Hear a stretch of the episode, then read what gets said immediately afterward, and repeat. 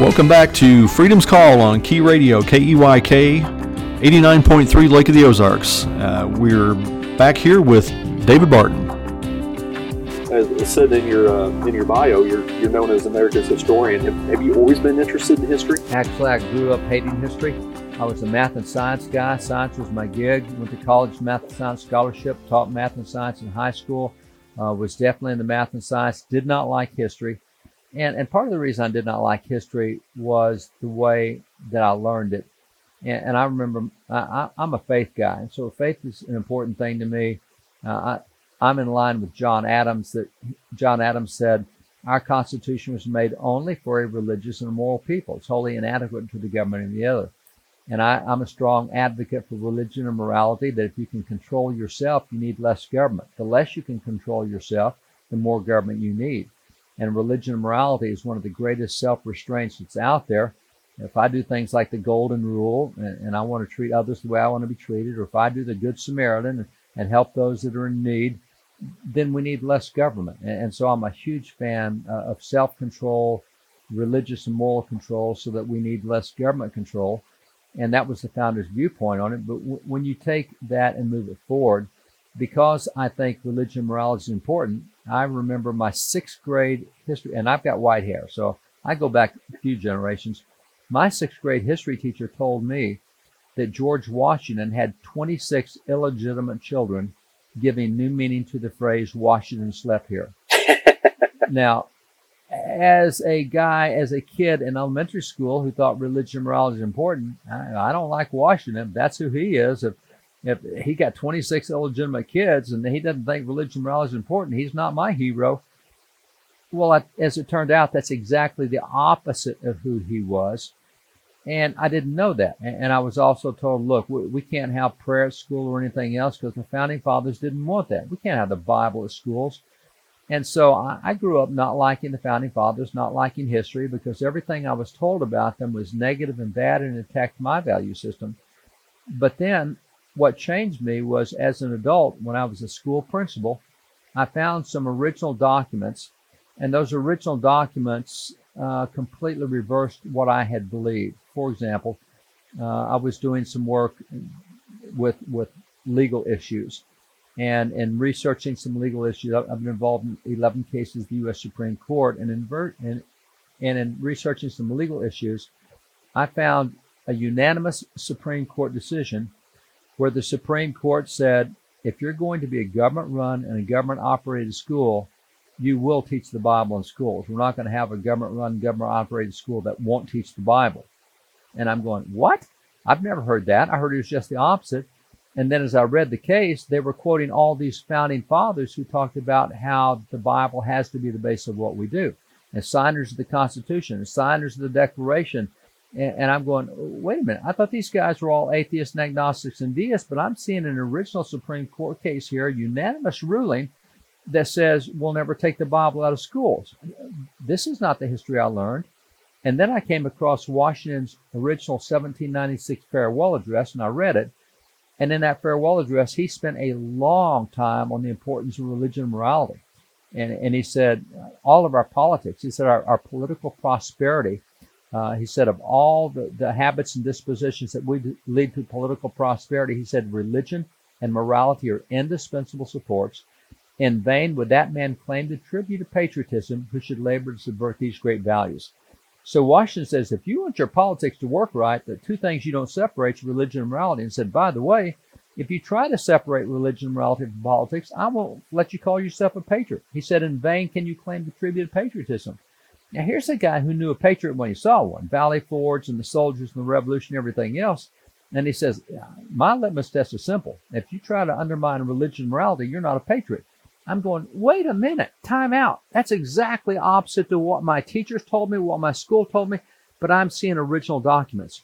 And so, starting with that, we started collecting original documents, and we now have about 120,000 original documents from before 1812 So thousands of items from the Washingtons and Adams and Jeffersons and Madisons and those guys, and then thousands of items from after 1812.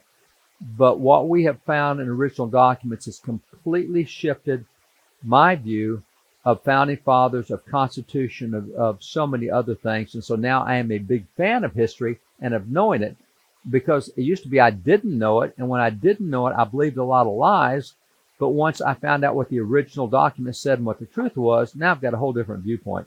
Well, and that that is that is amazing, and it, and it, and it is really sad that we're we're told so many things that just that just aren't so, and you know a lot of the, um, you know the the the fabled uh, separation of church and state. Um, you know, people think that that's you know part of the Constitution. And I've yet to find it in the Constitution. I've yet to have anybody point point to it in the Constitution. You know, it was a letter from Thomas Jefferson to the Danbury Baptists, and it, like you point out, the you know faith not a specific religion, but faith and the, and the belief in a, a, creator was a found was a foundation of our founding principles, and it was a the, you know what our, what our founding principles were really built upon, and you know the, the the the framers weren't trying to protect the state from religion; they were more, to me, correct me if I'm wrong, trying to protect religion from the state uh, because you had the Anglican Church over in the Church of England.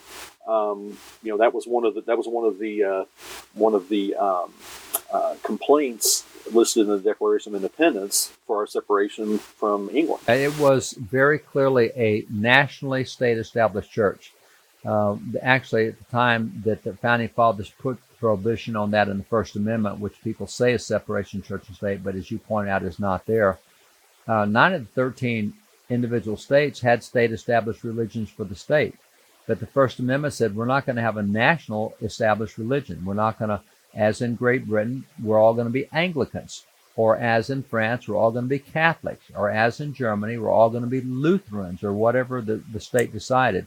You were going to be able to choose it, which is why the First Amendment simply says Congress shall make no law respecting an establishment of religion. In other words, the, the uh, Presbyterian or the Methodist or the Baptist or anything. You, you can't set up a national religion, nor prohibiting the free exercise thereof.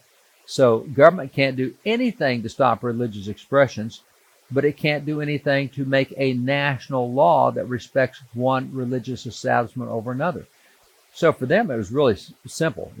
No nationally established denomination uh, the commentaries that came out on the Constitution shortly thereafter, whether it's Rawle's commentaries or whether it's St. Tucker's commentaries, you lead on into Story's commentaries, all the commentaries of the day explain very simply the First Amendment only prohibits a national religion. It doesn't limit religion at all and encourages it by saying you have to protect the free exercise thereof.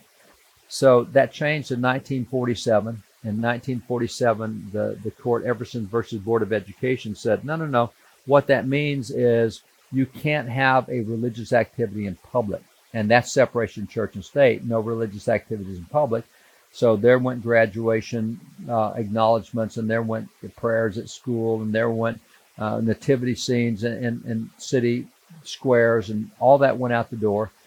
And it's interesting that in since 1947, there have been 4,000 cases on the First Amendment. And the courts in those 4,000 cases have quoted Jefferson's letter on separation 4,000 times, but they've quoted the First Amendment only 3,000 times in First Amendment cases. So, in other words, they quote the Constitution less than they quote Jefferson. But the more important part about Jefferson's letter, when he, he wrote explaining what the Constitution meant, it's a 233 word letter. It's three paragraphs long. It's very short, simple. And he explained that separation churches, the wall of separation between church and state, meant that the government could not stop a public religious activity, which is why Jefferson is part of starting church at the U.S. Capitol on every Sunday. Jefferson made sure that there were missionaries to Indian tribes. Jefferson spent extensive amount of federal funds in promoting religion, but he wrote the separation church and state letter and what's interesting is earlier courts used to quote all of Jefferson's letter to keep religious expressions in public. They said, look, the First Amendment is really clear. You can't take out a religious expression. Jefferson's letter explains the First Amendment. He points out you can't remove a religious expression, so we're not going to. In 1947, they took only eight words from Jefferson's letter, a wall of separation between church and state, and although that has been quoted in 4,000 cases since 1947, not a single court has quoted Jefferson's full letter, only three paragraphs. They only quote eight words out of it, and they've twisted it and put it in the opposite direction of what Jefferson himself said. If anybody quoted Jefferson's full letter or quoted the full First Amendment, you wouldn't be having uh, an, an attempt to stop religious expressions. You'd be protecting them. So that's a great example of where not knowing our history has, has allowed the Constitution to be reinterpreted in a way it was never designed, and it is now causing problems that were, were, were prevented in previous generations. So that's one of the things where knowing history makes all the difference. We'll be right back after this message.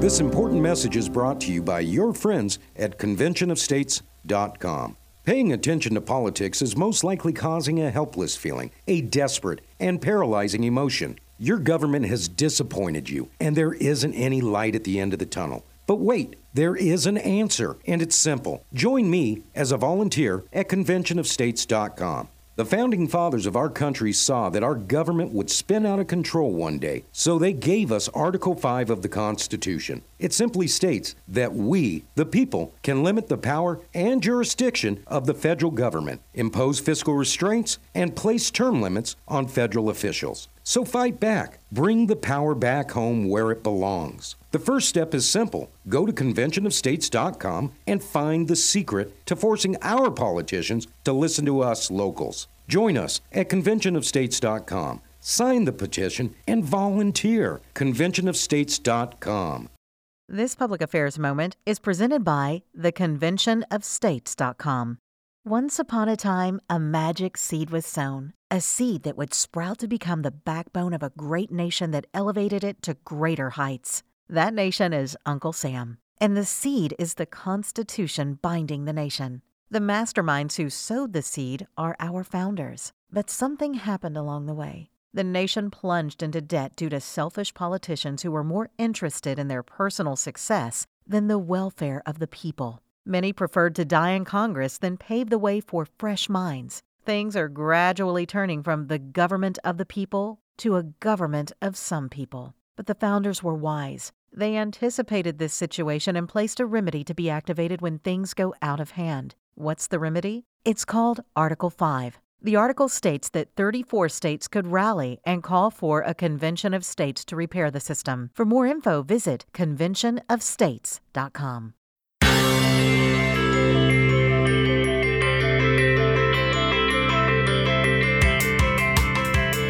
You're listening to Freedom's Call on Key Radio, 89.3 Lake of the Ozarks. And now, here's your host, Brett Sturley. Well, uh, I think you you touched on this a little bit, you know, but you know, his history has a, gets a bad rap about you know being boring, and you know, I've I was I was known to maybe catch up on a little bit of sleep in some uh, high school history classes uh, from time to time, and and uh, but you know, you and WallBuilders, as you indicated, are involved in educating um, everyone from elementary students through teenagers to our more experienced citizens. What, what are some of the ways that you make history engaging? Uh, One of the things that we have learned about history is that history is about people and about stories. And so the way we used to teach American history was we taught the stories of the people involved. Because even though they may live in a different generation, their motivations, their responses, the things that happened to them, every generation can relate to that. Their technology may have been different, but the situations they face, we can imagine ourselves there. So it used to be that if you wanted to study the American Revolution, you read a biography about George Washington, you read a biography about ladies like Abigail Adams, and you read a biography about black heroes like Wentworth Cheswell, or, or you read biographies about foreign heroes like Casimir Pulaski or whoever, and you learn the story of these guys, and you go, wow, that's really cool, because you see everything that happened, the interactions they had, the difficulties they faced. Today, we've changed and gotten away from stories to dates and names and places. And so we're going to teach you all the stuff about what date it happened, what month it happened, and and it's no longer people. It's it's facts, and and facts are really hard for people to just get warm with, and, and so as a result, we really don't like history that much today because it doesn't have much human relevance. And that's a problem. So, what we do is we go back to teaching the stories of history. And when you do, you get a whole different view of history. Now, great example is I'll just point to what's happening now with statues, what's happening with Black Lives Matter. Um, I was teaching in a college yesterday. A number of black students there. Talked to a lot of those kids after it was done.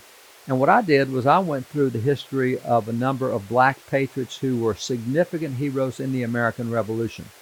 Now, the way we cover black history today, there's not much black history before Martin Luther King Jr. Maybe we'll throw in a Frederick Douglass along the way, but not else. But if I can take you back and show you that the American Revolution started because of the actions of a single black guy, and that it ended largely because of the actions of a single black guy who was America's first double spy. And in the meantime, I'll take you back to the story of Jack Sisson and show you about the first SEAL team operation and what this black patriot did. Or I'll, I'll take you to Prince Estabrook and show you what he did as a Minuteman. Or I'll take you to Lemuel Haynes, another black Minuteman. Or I'll take you to the Battle of Bunker Hill and show you that even in the paintings back in the day, the hero pointed out in the Battle of Bunker Hill was Peter Salem. And that textbooks for generation thereafter taught you about Peter Salem. And I can take you through all these black heroes, Harry Hoosier, John Marrant, people we don't know about today. And what happens today is black folks generally don't see themselves anywhere close in the American founding, and therefore they find the, find the founding of no relevance to them. Well, they don't have a clue at the time the Constitution was ratified that, for example, in America, in the northern states, blacks voted, and blacks voted for ratification of the Constitution. Uh, I think it was in Baltimore that 85% of blacks in Baltimore voted for the ratification of the Constitution. So uh, if, if blacks knew that today, they wouldn't feel like they're outside strangers and they were always slaves. And that's the only thing a black has ever been in America. And finally, we're going to get to the point where blacks can have some standing. No, no, no. Man, go back and, and look 1768 when Wentworth Cheswell was elected to office in New Hampshire. Go back to 1641, and he was a black black patriot. Go back to 1641 with blacks elected in Maryland. Uh, go to 1793 with blacks elected to office in, in Pennsylvania and just go through all the black educators of the 1830s, John Chavis. And, you know, I'm throwing out names that probably most people are scratching their head over and say, I've never heard those names. Exactly. And that's the problem is we don't tell the stories anymore. And so people do not see themselves in history.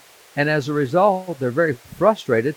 Now, granted, there were some bad things that happened in American history regarding race, but there were a lot of really good things that happened on the equality side we have the 1619 project going from the New York Times talking about Jamestown. Yeah, Jamestown, slavery, they go together.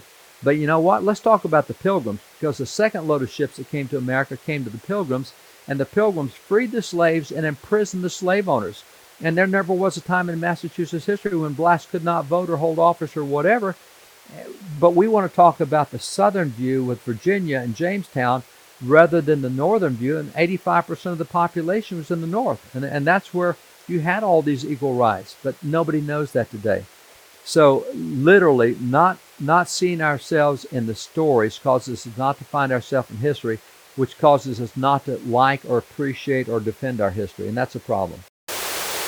Well, and, and those are great stories and stories that that that we all need to know. I mean, they're, they're just great stories of American history, and you know, um, one of the things that that, that I hear is, um, you know, one, one of the things with the Constitution is a three fifths compromise, and yeah. you know that get kind of gets thrown back. Well, here, look, you're you're treating a black individual as sixty percent of a person. No, yeah. that's not it at all. That, that right. was that was that was penalizing the southern states and telling them, hey, you know, we said all men are created equal, and we're endowed by our Creator with certain unalienable rights, or among these are life, liberty, and pursuit of happiness. You're encroaching on those unalienable rights, which you cannot do.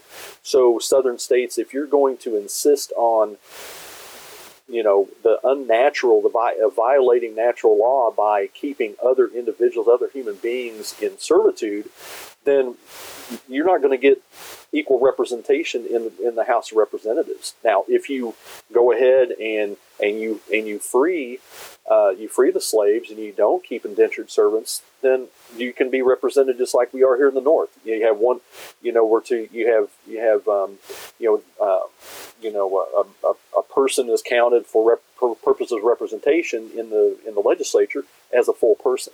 But if you if you're going to violate those natural rights, then you're not then we're gonna we're gonna penalize you with your representation in the in the in the House of Representatives. Yeah, and that's an important clause because again, in today's meme kind of soundbite society, uh, we just throw a little phrase out there and everybody believes it because they don't know enough history to know otherwise. And Brady just went through a lot of the good history, and, and it goes back to very simply. The Constitution said for every 30,000 inhabitants in a state, you get a representative to Congress, unless you're a slave state. And then it's going to take 50,000 inhabitants so that three fifths clause saying you can only count three fifths uh, uh, of the slave population, it's not about three fifths of an individual. It's about we're reducing pro slavery representation to Congress by 40%. We're making sure that the pro slavery side has less votes so we can end this thing even quicker. It was an anti slavery clause, and one of the greatest guys to talk about that was Frederick Douglass, a great civil rights leader, black civil rights leader.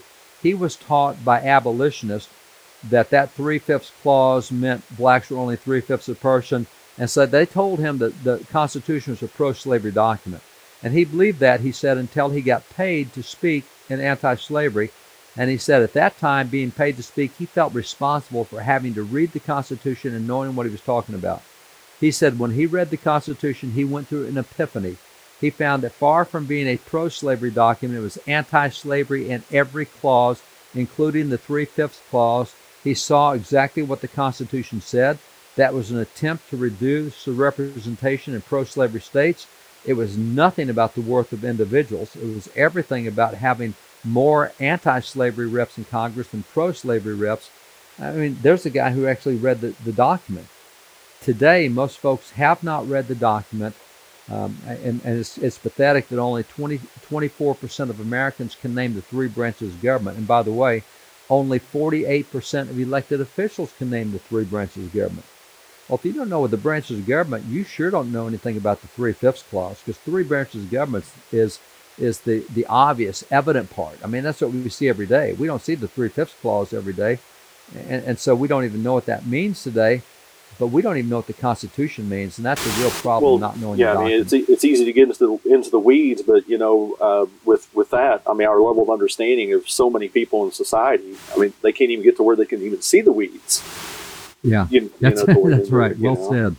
So. Well said.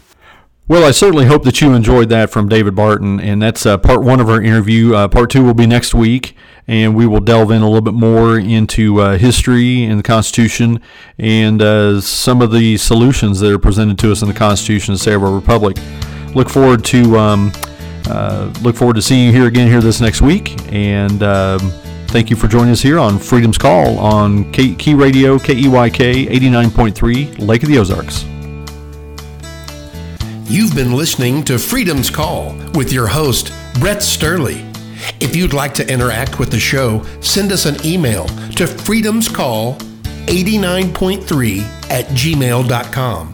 That's F R E E D O M S C A L L 89 period 3 at gmail.com. If you'd like to learn more about the Convention of States movement and how you can join our fight to restore the Constitution and preserve democracy, visit conventionofstates.com. Join us again next week at this same time for Freedom's Call.